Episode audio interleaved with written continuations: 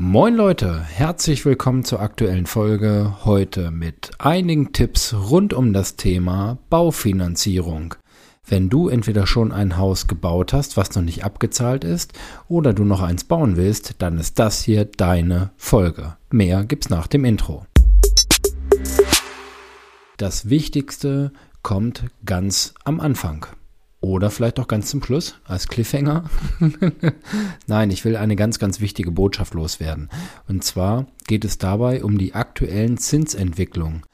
Wir haben bei der Allianz jetzt Ende Februar 22 eine Anpassung von 25 Basispunkten. Das bedeutet, dass die Zinsen in der Baufinanzierung um 0,25 Prozent teurer werden.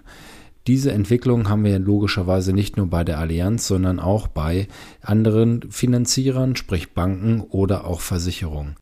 Die Kredite und das Geld werden teurer.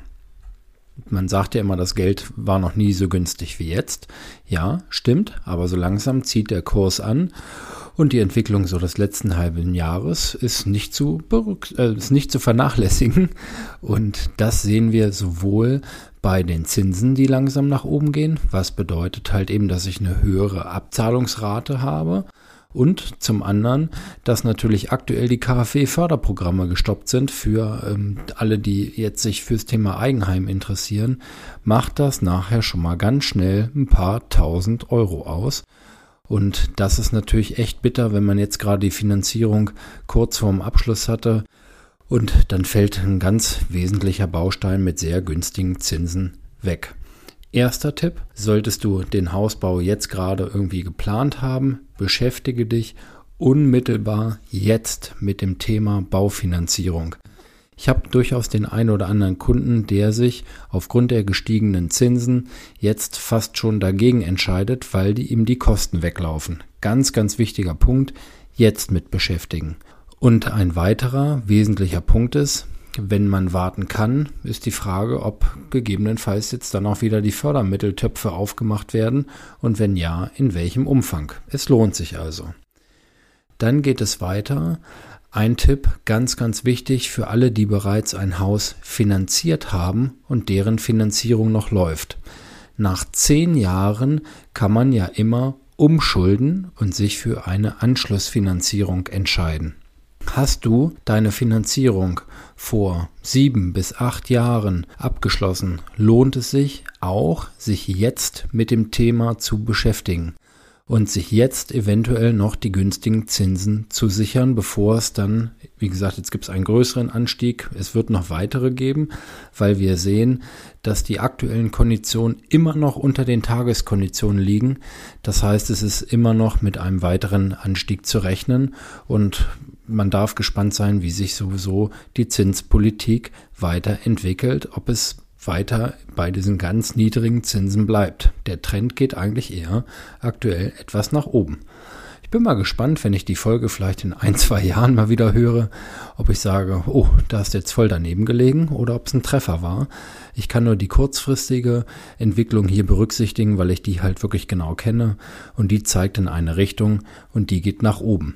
Also hast du ein Haus finanziert und das Ganze vielleicht vor sieben, acht, neun Jahren dann dementsprechend gestartet, dann setze dich jetzt damit auseinander, weil man kann ein sogenanntes Vorwartdarlehen, das heißt in die Zukunft projiziert auch abschließen und je nach Gesellschaft hat man dann entweder etwas höhere Zinsen oder manche nehmen auch dann einen freien Zeitraum bis zu zwölf Monate zum Beispiel, wo man sagen kann, jetzt zwölf Monate im Voraus, meine Finanzierung wird frei im Februar 23, dann kann ich das Ganze ablösen und profitiere hoffentlich noch von niedrigen Zinsen. Also das lohnt sich in jedem Fall und auch ganz klare Empfehlung, hol dir gerne zu diesem Zeitraum dann einmal eine Zweitmeinung ein, weil ich zuletzt über zwei, drei Geschichten gestolpert bin, wo ich sage, da kann der Berater noch so nett sein.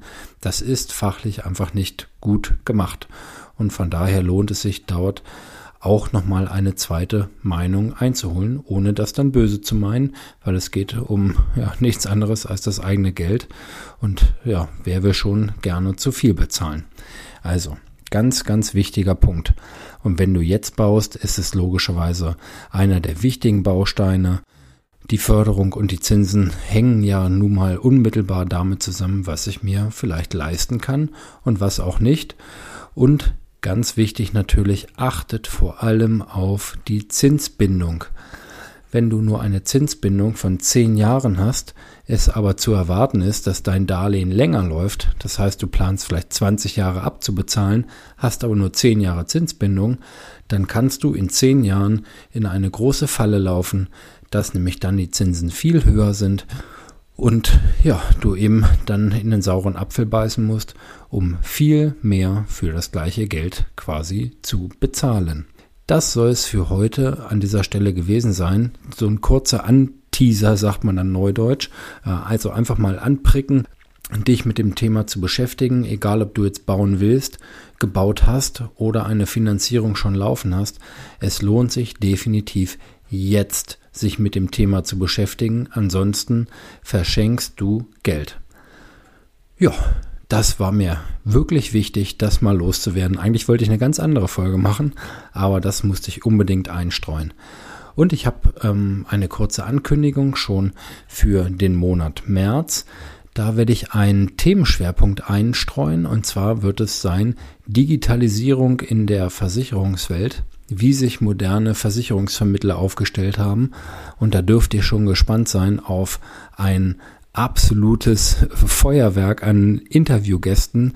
Da habe ich also wirklich ein paar richtige Hochkaräter der Branche einladen und für meinen Podcast gewinnen können.